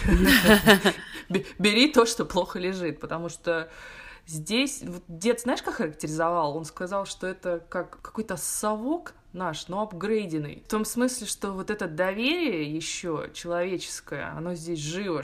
Может быть, опять у нас такой как бы карман здесь вот этого благополучия, грубо говоря, местные а, сообщество городов Бетфорд считается достаточно состоятельным. Может быть, да, какой-то даже соседний Манчестер, в котором больше там пятиэтажек, да, а не частных домов резиденций. Там может быть совсем другое отношение ко всем, к безопасности. Но когда ты идешь, и даже велик не привязанный во дворе, стоят игрушки какие-то детские, все бросают. Знаешь, вот эти райдоны, которые, ну, извини меня, там 200 баксов с лишним стоит. Это вот эта машинка, которая там Мерседесом сделан, да, ребенок в нее садится и рулит. Ну да, да, да. работает. Они стоят на улице и ну, не берут их. Но опять же, есть... вспомню Вирджинию Бич, да, там бы, ну, немножечко было по-другому, да, вспомню Нью-Йорк, там тоже было по-другому. То есть вот это ваше локальное Конечно. сообщество таково. Но опять я говорю, это можно найти, видимо, в любом штате есть. Вот что за приоритеты, да, у тебя сейчас? То есть тебе нужно благополучие, тебе нужно сэкономить, допустим, какую-то сумму денег, ты понятно, что идешь в какой-нибудь чиповый а, район, покупаешь и там блюдешь все свои пожитки. Но мы выбирали место, здесь еще немножко, да, оказалась повыше цена, чем мы предполагали, но нам очень понравился район, локация, все здесь хорошее, поэтому мы все-таки окунулись в эту ипотеку местную, которая тоже, извини меня, 2% это не 11. Сейчас что... многие мои друзья заплакали горькими слезами над ипотекой в 2%. Наш вот этот захолустный Нью-Хэмпшир, когда мы в часе езды от Бостона, в часе езды от океана, час сорок, почти два часа, окей, до Канады, 4 часа вниз до Нью-Йорка, до Ниагары, ну, где-то, наверное, 6 часов на машине, прямиком, если ехать. Понимаешь, когда вот в эту эпоху с ковидом сейчас работа из любой точки доступно, потому что здесь интернет, кажется, гораздо более развитый, покрытый маленькие точки захолустья и, и, и прочее, да. Здесь такой бум, сейчас не найти доступного жилья, то, что продается в два раза дороже, чем должно быть реальная стоимость. Мы оценивали некоторые проекты, то есть народ собирался строить домики, которые мы дизайн делали, конечно, вышло реально в три раза дороже, чем это было бы до ковида. Угу. Но, но никого это не останавливает народ соглашается и понимает, что, а, наверное, все-таки опять это будущее. То есть ты выбираешь, не будешь ты жить в этом Бостоне постоянно, особенно если у тебя семья, дети, даже собака, понимаешь?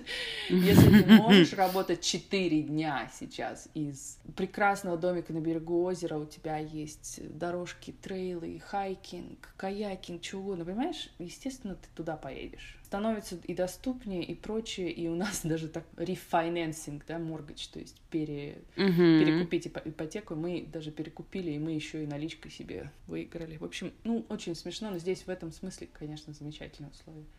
Ничего не сказать. То есть здесь наш менталитет только разводит руками и говорит, ну, офигеть. Ну, примерно так даже непонятно, а как же они, как же они так живут, как они так выживают, то есть они не выживают, они живут, это мы выживаем, видишь, там. Да. И поэтому тем, как мама, те, кто приехали уже в зрелом возрасте, она была в Европе, но в Штатах она никогда не была, да, и когда она первый раз приехала ко мне в Неваду, она очень удивилась всему, было все очень интересно и все очень приятно. Первые впечатления, конечно, очень приятные, ты видишь разницу и смотришь в положительную сторону. А ну дальше, когда ты уже живешь, а не приезжаешь, там уже совершенно другие. Я говорю, ты встречаешься с тем, что если у тебя нет достаточного дохода, то ты сразу же попадаешь в категорию, которая вот, как говорится, в замкнутую петлю сама себя бегает, и очень трудно выбраться оттуда. Поэтому важно попасть в эту категорию среднего бизнеса. Ну да, понимаю, о чем ты. В России такая категория очень обширная. Да, в России, наверное, большинство также. Вот поэтому я и говорю, что очень интересно. Здесь уровень комфорта, конечно, гораздо забота о человеке. Я говорю, я молчу про стоимость хорошего, качественного, да, э, медицинского обслуживания, но, угу. но насколько все это, все это по-другому. Я говорю, когда я рожала оба раза здесь, и насколько подход другой. У меня даже мама, врач, которая была оба раза на моих родах, она конечно, тоже. Ну, оно одно из другого вытекает здесь. Э, здесь врачи получают очень много. Даже как неприлично много. Зато медицина качественная. Когда я помню первые годы говорила Ворон, это мой первый босс в Штатах, который needs no introduction. я немножко себе рассказывала, и он говорил, что «О, ты росла, у тебя родители врачи, наверное, вы там, знаешь, как, как у нас говорится, в масле катались». Um, no. Я говорю, что у нас это э, нет, совсем не так воспринимается. У нас, когда родители врачи, значит, ну ты их просто мало видишь. И все. Ну да. Но это, я говорю, другое отношение получается, что ты как клиент и покупатель, и спрос совершенно другой, потому что ты за это платишь, и она относится к тебе совершенно по-другому. Это да, но, опять же, э, получается, что когда ты участвуешь, я правильно понимаю, что ты участвуешь, по сути, с детства, ну, с подросткового возраста уже потом, с юношеского в системе отношений, э, кап, ну, капиталистической смысле, это рынок, там, это конкуренция, и это совсем другие ставки, угу. совсем ну, да. другое понимание себя. Конечно. И ты включаешься в это сразу. Я понимаю, что у капитализма есть много всяких особенностей и вещей, которые, за которые его не любят. Но тем не менее, насколько я понимаю, угу. когда ты в этом в де- с детства находишься, то ты по-другому смотришь на систему. Конечно, да. Но тебе чужеродным уже не кажется, потому что ты вырос в этом. А да. тебе получается, что э, все-таки было сложнее в это погрузиться? Ну да, это вот да, к разговору о нашем менталитете, который, да. как ты говорила, государство обслуживает тебя со всех сторон. Угу. Бесплатное образование, медицина. Здесь нет такого. И тяжело привыкнуть, что за все это, это все очень дорого, потому что, опять-таки, это не предоставляется государством, за это все нужно платить. Сколько мы оплачиваем садик, да? Чем раньше ребенок идет в садик, да. тем это дороже. Но начнем с того, что это не садик. Это а, здесь это называется daycare, то есть это как сервис по ну, няней, да, только на территории. То есть поэтому он стоит 140 долларов в день, да? Ну да. И если опять говорить о том, что ребенок с особенностями нужны какие-то дополнительные сервис-услуги, то это, конечно, я говорю, легко до 250 в день может вырасти. И чем младше ребенок тоже, то есть ясельки там, где их кормят из бутылочки, их меняют постоянно, это совершенно другое. Есть такая тема, что ты отдаешь, например, ребенка на месяц вот в этот daycare, например, на три дня в неделю. И если mm-hmm. ребенок не пришел, заболел, ты должна платить или? О да, да, да. Вау. Ну потому что фактически э, они сотрудника предоставляют, рассчитывают на количество детей, тем более если вот все эти, чем младше, тем больше пропорция, да, э, care, caretakers, caregivers на одного ребенка. То есть они все равно же платят этому mm-hmm. преподавателю, который пришел. Поэтому, да, нет такого. Ты знаешь, мы даже было время, мы закрывались на неделю, наш садик, и нам не вернули деньги. Это был карантин, но как бы опять это ничья вина. А просто садик эти деньги потратил на сани... санитаризацию вот этого всего помещения, и все. И нам не вернули деньги. Обалдеть. Обалдеть. Да, совершенно другое. Я говорю, и получается, представляешь, та часть населения, мамы, все, которые вынуждены сидеть, которые могли бы работать и приносить заработок в экономику страны. Это же все, все прямо замкнутый круг. Выхода нет. Я одного не понимаю. Если нет э, в общепринятом смысле декрета, и если нету возможности у мамы, например, иметь няню, то это как бы, извините, сиди дома, правильно? Да, да, больше выхода нет. Причем я говорю, это очень распространено, что здесь не живут много поколенческими да, домами, то есть частенько, что дети уезжают в колледж в другой город, и там обзаводятся семьей, работой и прочее, да, и оседают там. И получается, что и бабушки под боком нет, и не все бабушки и дедушки еще согласятся, знаешь, приехать посидеть с ребенком. То есть у них у всех своя жизнь туда, они же все заняты. Ну, в России, знаешь, тоже многие не ну, согласятся. Да, и поэтому я говорю, да, получается, что нет выхода. И, и, и, знаешь, вопрос стоит в том, что сколько же тебе нужно зарабатывать, чтобы перекрыть вот эту стоимость дорогущую детского садика и заглушить свою мамину вину, да, что я оставляю своего ребенка, э, бог знает, mm-hmm. кому, да, кто там будет за ним ухаживать. Нет, конечно, все это очень персональный, наверное, индивидуальный подход, но мне было тяжело. Я говорю, да несмотря на то, что Эрсан у меня, когда пошел в садик, он ручкой помахал, сказал, забери меня попозже, приезжай часов в шесть. Да, и я говорю, mm-hmm. ну, поскольку мы с ним первые три года жизни мы были дома, то есть у меня не было разрешения на работу, вот другая жопа эмиграции, потому что здесь, если ты идешь легальным путем, то, то есть здесь очень ограниченное количество опций по получению грин-карты или другого разрешения на работу.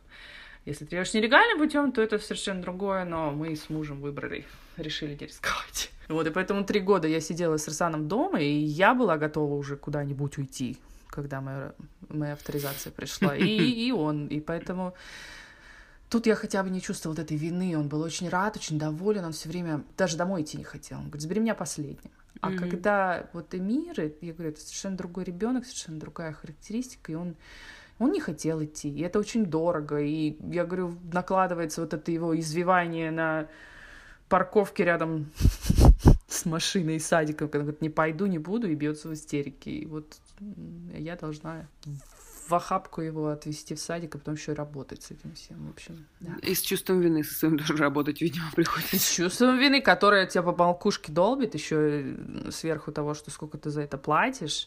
Я говорю... Ну да. А школа бесплатная, получается? Школа бесплатная, но Public schools, они есть. Не, не везде они хорошего качества. У нас мы переехали сюда, где школа наилучшего качества. По шкале из 10 баллов по стране у нас 9, 9 и 8. Ого. То есть у нас начальная, средняя и э, высшая школа. Да, они есть, но это не первый класс, то есть ты идешь подготовишки, то есть фактически в пять лет ты идешь то, что здесь называется киндергарден, и они при школах, вот там, где их уже учат читать и писать, я говорю, что она в первом классе делается. Но это на полдня фактически, то есть там с 8 до 12, и потом их вот эти желтые как картонные автобусы развозят домой, да, все как, все как в фильмах. Но опять, если нужна дополнительная продленка или какие-то секции после, то это тоже баснословных денег стоит. Ногу, руку и печень. Все продашь. Но я тебе скажу, что сейчас в России тоже на этот лад все перестраивается, да, с точки зрения именно допов. Э, и получается, что в школе вот он так учится, типа в бесплатный, до, если на русские рельсы переводить, получается, до 11 класса?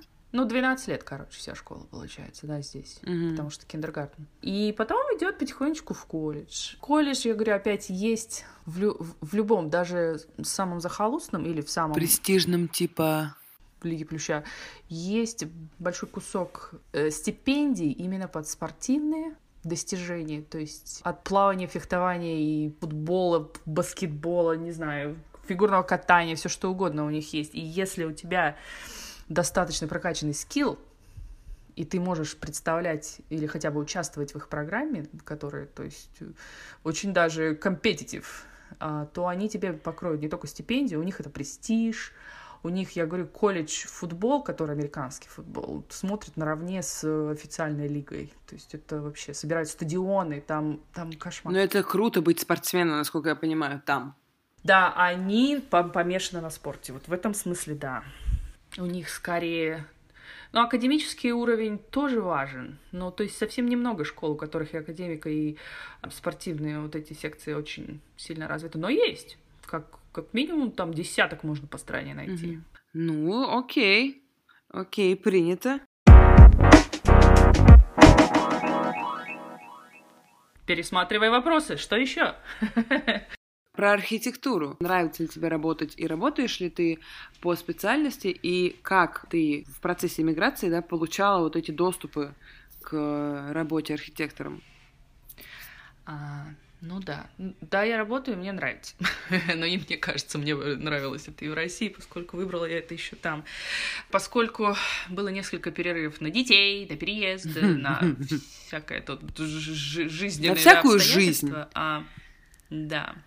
Получается, что я еще не получила лицензию даже в одном штате, а, но, наверное, две трети опыта, который нужен, чтобы пройти экзамены, получить лицензию я уже заработала, то есть дай бог вот на новом месте я смогу все это реализовать. Здесь уровень аккредитации, да, вот этой архитектурной профессии. Лицензию выписывает каждый штат. Лицензия архитектора, которая дает тебе право печати, и ты становишься легально ответственным за проект, который создал, не обязательно построил.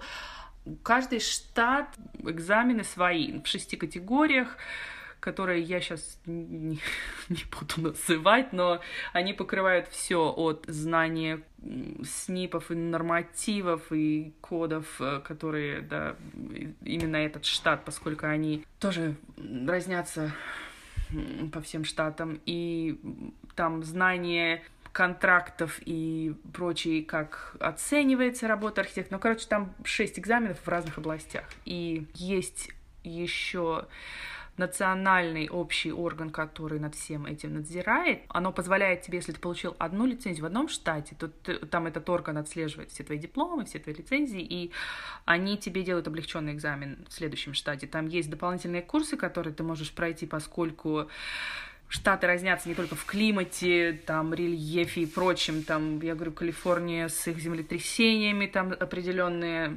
условия для проектирования там. Э, Флорида со своими торнадо, ураганы и прочее. Наши штаты, которые э, на Атлантике стоят, потому что очень много строится на пилонах. Океан, прибрежные зоны. И поэтому поддерживать эту лицензию тоже ты там каждый раз в год. Ну, там не экзамен, там получается, что ты дополнительные какие-то 18 кредитов, что ли, за повышение квалификации. Ну, короче, там уже дальше похоже на российскую действительность. А до этого немножко более сложно и муторно, в смысле, что ты должен отработать определенное количество времени под надзором кого-то, кто уже лицензированный архитектор, и они должны как бы отписывать все твои часы, действительно ли ты получил опыт в этой степени, в этой зоне, в, этом, в этой категории и так далее.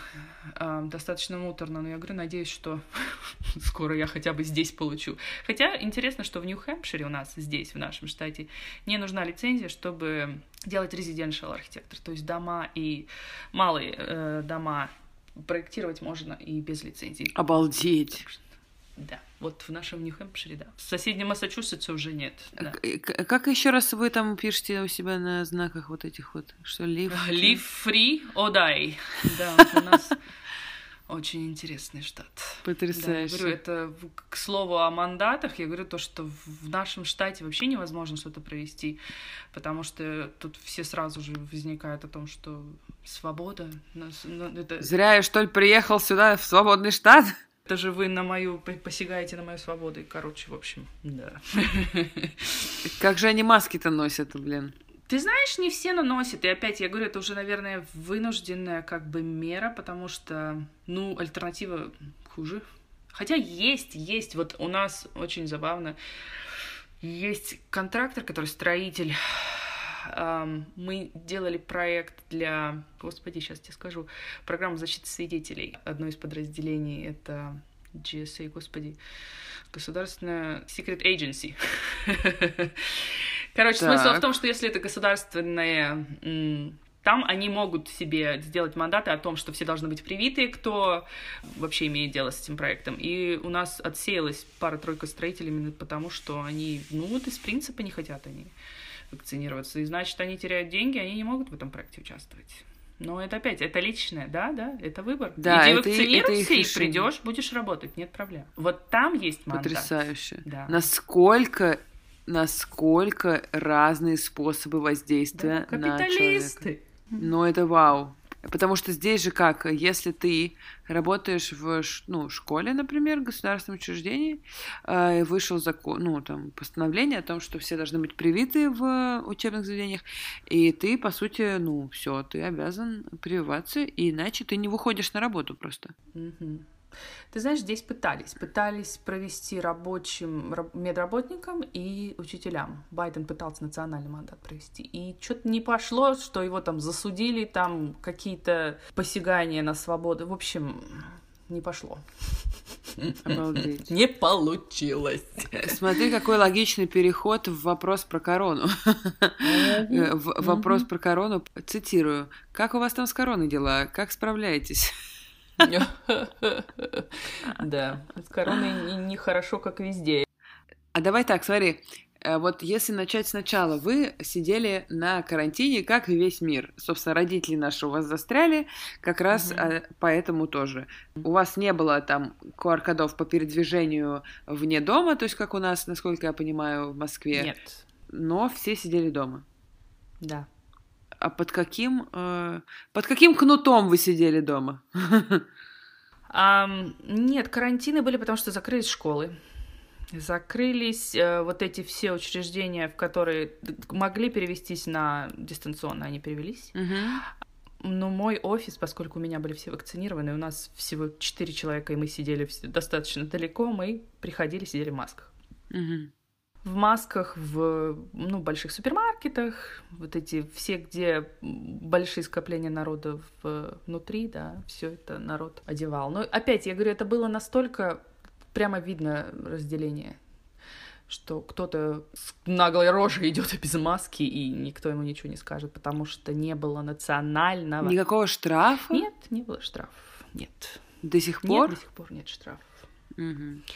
Опять, я говорю, есть какие-то другие...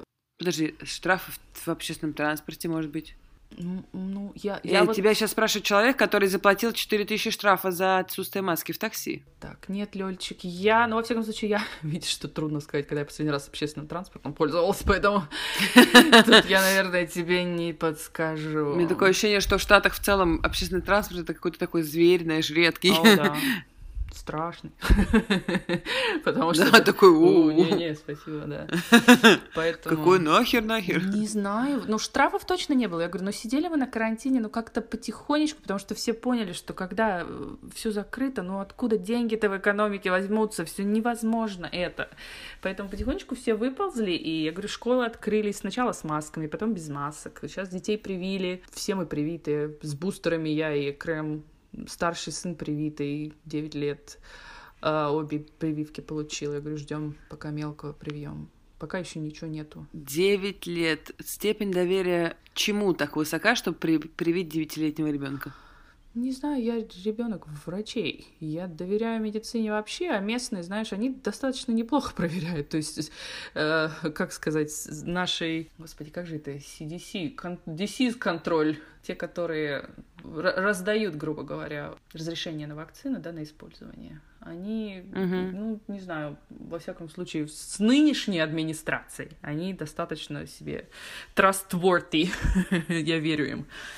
С прошлой администрацией, mm-hmm. я говорю, с Трампом тут совсем другое дело было. А сейчас вполне себе нормально. То есть, не знаю, поглядим.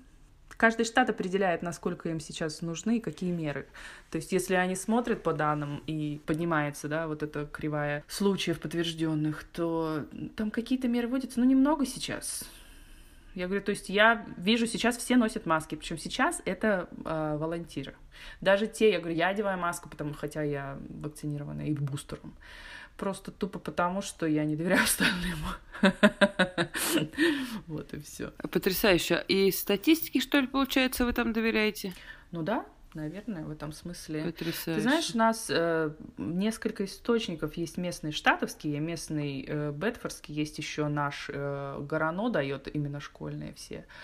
А, есть местные национальные, то есть столько источников, что, ну, не могут они все примерно одинаково, да, как сказать, показывать и врать.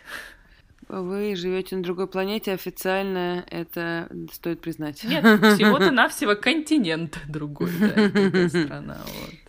Потрясающе. Что да в целом ощущение, что привитых больше. А у каждого штата свое, да. Ты знаешь, вот срединные штаты, которые там тяжело, они вообще республиканские и верят во всякие теории заговоров, а, у них меньше. У нас сейчас Нью-Хэмпшир, наверное, около 70% привиты. У нас Вермонт, Капец. в котором самые-самые по стране, самый больше всех привитый штат, наверное, 90%.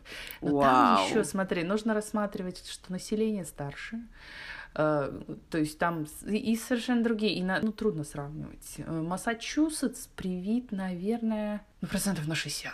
И они постоянно, вот эти клиники бесплатные, только заходите, сейчас в любую аптеку зайдешь без очереди, без всего, прививайтесь, пожалуйста, бегом. Бесплатные сразу, прививки вот, все? Сразу бегу пинком, да. Не нужна Файзером? Ничего не надо. Файзером, да. Нет, можно модерны, если хочешь. То есть они э, говорят, что то, что вы первые получали, Если вы до этого никаких не делали, то выбирайте. А если вот вы, у вас первые эти были там Pfizer Moderna, то соответственно, тот stick to what you had. с, Потрясающе. С Я это. зашла на сайт, э, в первый попавший сайт, источник Centers of, for Disease Control and Prevention, угу. и пишет, что количество вакцинированных э, полностью 60 а вакцинированных хоть угу. да хоть какой-то дозы 72, то есть которые может еще в процессе. Может быть это одну получили. Какие-то да. огромные вообще проценты. Ну, оно генерализовано. То есть есть штаты, которые, вот как Калифорния, тоже, наверное, к 80 приближаются, а есть штаты, где ниже 40. Поэтому там надо есть, распрятывать. У тебя есть фантазия, почему так, а в России не так? Наверное, там очень много факторов, Лёлик. Я не возьмусь сразу их расчленить так туда-сюда. Угу. Ну да, я понимаю, это в целом от многих зависит. А от всего, да. От да, доверия, от э, вообще, в принципе, мышления, от того, как устроена э, медицина. Да, я понимаю, конечно, что это разные вещи. Но слушай, у нас остались э, с тобой два вопроса. Угу. Первый вопрос. Есть ли у тебя цветы? А, она советуется с э, тобой по зеленению, спрашивает меня. Разумеется. Я говорю, когда у меня есть близкий источник чего-то, чего я не знаю, Давай, что с ума сошли? Конечно, есть у меня несколько, причем да, это началось все сравнительно недавно пальмы у меня дохнут, несмотря ни на что, что я только не пыталась. Но я говорю, здесь у нас тяжело, потому что у нас приточное отопление воздухом, и воздух горячий, очень сухой. Несмотря на то, что я их брызгала, Лёля, эти пальмы, все равно они у меня все дохнут. Но, конечно, я обращаюсь к Лёле. У меня есть немного, но я... И такие, которые выживают. У меня почему-то Потас живет хорошо. Это эпикрем. перевожу на русский. Причем висит он у Маши в самом жопном месте, куда там свет вообще не, до, не достает, но он там шикарно нет прямого. Чувствует. Там нет прямого, но там очень много вот вторичного света, потому что два окна, вот э, они достаточно близко к этому углу.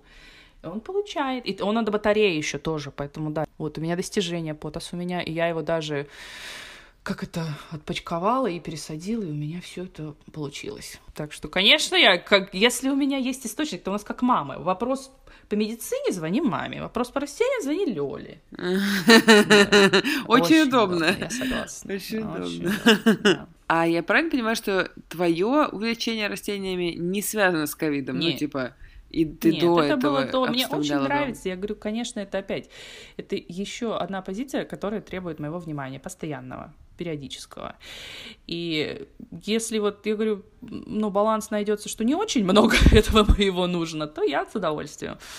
А там, где это я бы с искусственной. Мне очень нравится, конечно, эффект растений живых которые на нашу жизнь. Но я говорю, опять, это зависит от того, смогу ли я действительно посвятить нормально времени, а не просто загубить одно, второе, третье растение. Поэтому...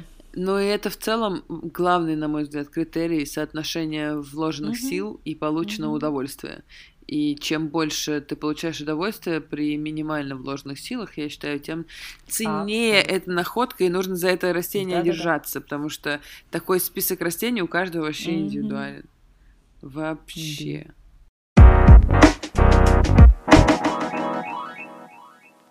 Стремительно движемся к финалу.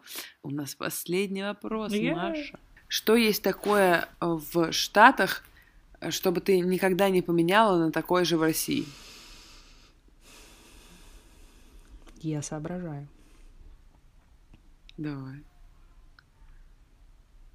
Не знаю. Наверное, все соизмеримо и заменимо. Ну, помимо... Не знаю, может быть, там шопинг, медицина, эм, природа. Нет. Нет. Я, я не знаю, это надо подумать, но я... Не знаю. Безопасность на улице, Ты знаешь, нет, наверное, быть. просто комфорт, доступность вот этого комфорта и покоя, наверное. Э, уверенность в будущем, какая-то спокойствие, не знаю. э, ощущение того самого не выживания, да, вот мы с тобой об этом говорили, а жизни. Может быть, стабильность какая-то, да, несмотря на то, несмотря, я говорю, что вот в прошлом году с этим Трампом и прочим, это было прям вообще, я говорю, не дай бог, это, это один раз избрали, ладно, это ошибка, как говорится, если еще а разок. что не так с Трампом? Ну так, обывательски ну, просто. Бог, я все, все плохо. Пару тезисов. Очень интересно, потому что э, для нас, ты понимаешь, насколько это редкий кейс вообще? Кого-то вообще выбирают в смысле. Вообще, раз, необычный кейс. Второй необычный кейс, что это разные люди. а, вот, что может быть какой-то опыт, который кому-то кажется неудачным. То есть все вообще новинка для нас. Здесь очень... Этот вопрос настолько обширный, что я говорю, это очень трудно сейчас вместить куда-то. Оно вытекает из э, построения местной демократии, из вот этих двух партий, из э, республиканцев и демократов, из их вечной борьбы. Партия первая, а уже как бы благо страны и государства потом. Они, я даже не знаю, чем они руководствовались, когда они его избрали, но прямо, знаешь, начиная от персоны, насколько было это damaging для всего в стране. Я говорю, от поколения, которое он, он принес культуру лжи. Э, абсолютно. Когда человек, который представляет нацию, ведет себя подобным образом, это просто недопустимо. Я говорю, и оно позволило всем, ага, ну если президенту можно, значит и я могу. Это вот, знаешь, нетерпимость, какая-то категоричность, вот этот тупизм, необразованность, не знаю, все это вылезло. И, ой, господи, теперь бы назад. Вспоминаю, да, стену. А что с ней стало это в итоге? Ой, я даже не знаю, все так и это, недостроено местами кусками. Кто-то его там судит за это, кто-то что-то не знаю он сейчас так мало в новостях, и это так хорошо, что никто даже, знаешь, как I don't wanna dig it deeper. не хочу. Пусть Правда, не другой континент, в смысле, другая планета вообще потрясающая. Я, я в восторге. Слушай, ну мы с тобой просто какие-то невообразимые молодцуни. От Адама до Подсдама, как говорится. Взяли размах. А вот это, а вот это мамино выражение. Ой, молчи. Мишуля, спасибо тебе огромное. Это было великолепно. Да не за что. Я была очень рада. Просто поболтать. Интересно будет посмотреть, как это будет в записи. И всего-то навсего пару с половиной часов. Пух! Просто да. мать увела из семьи э, от трех мужиков на два с половиной часа. Ничего. Да, что-то там так тихо. Подозрительно тихо. Что там происходит? Мужикам своим привет. Целую их в щечки от меня.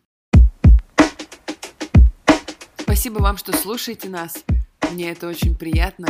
Присылайте свои отклики и комментарии. Можно в директ, можно в телеграм, куда вам удобно. Делитесь подкастом с любимыми, рассказывайте о нем в соцсетях. Я всегда открыта для сотрудничества и ваших предложений по темам или гостям подкаста. И помните, все мы достаточно хороши.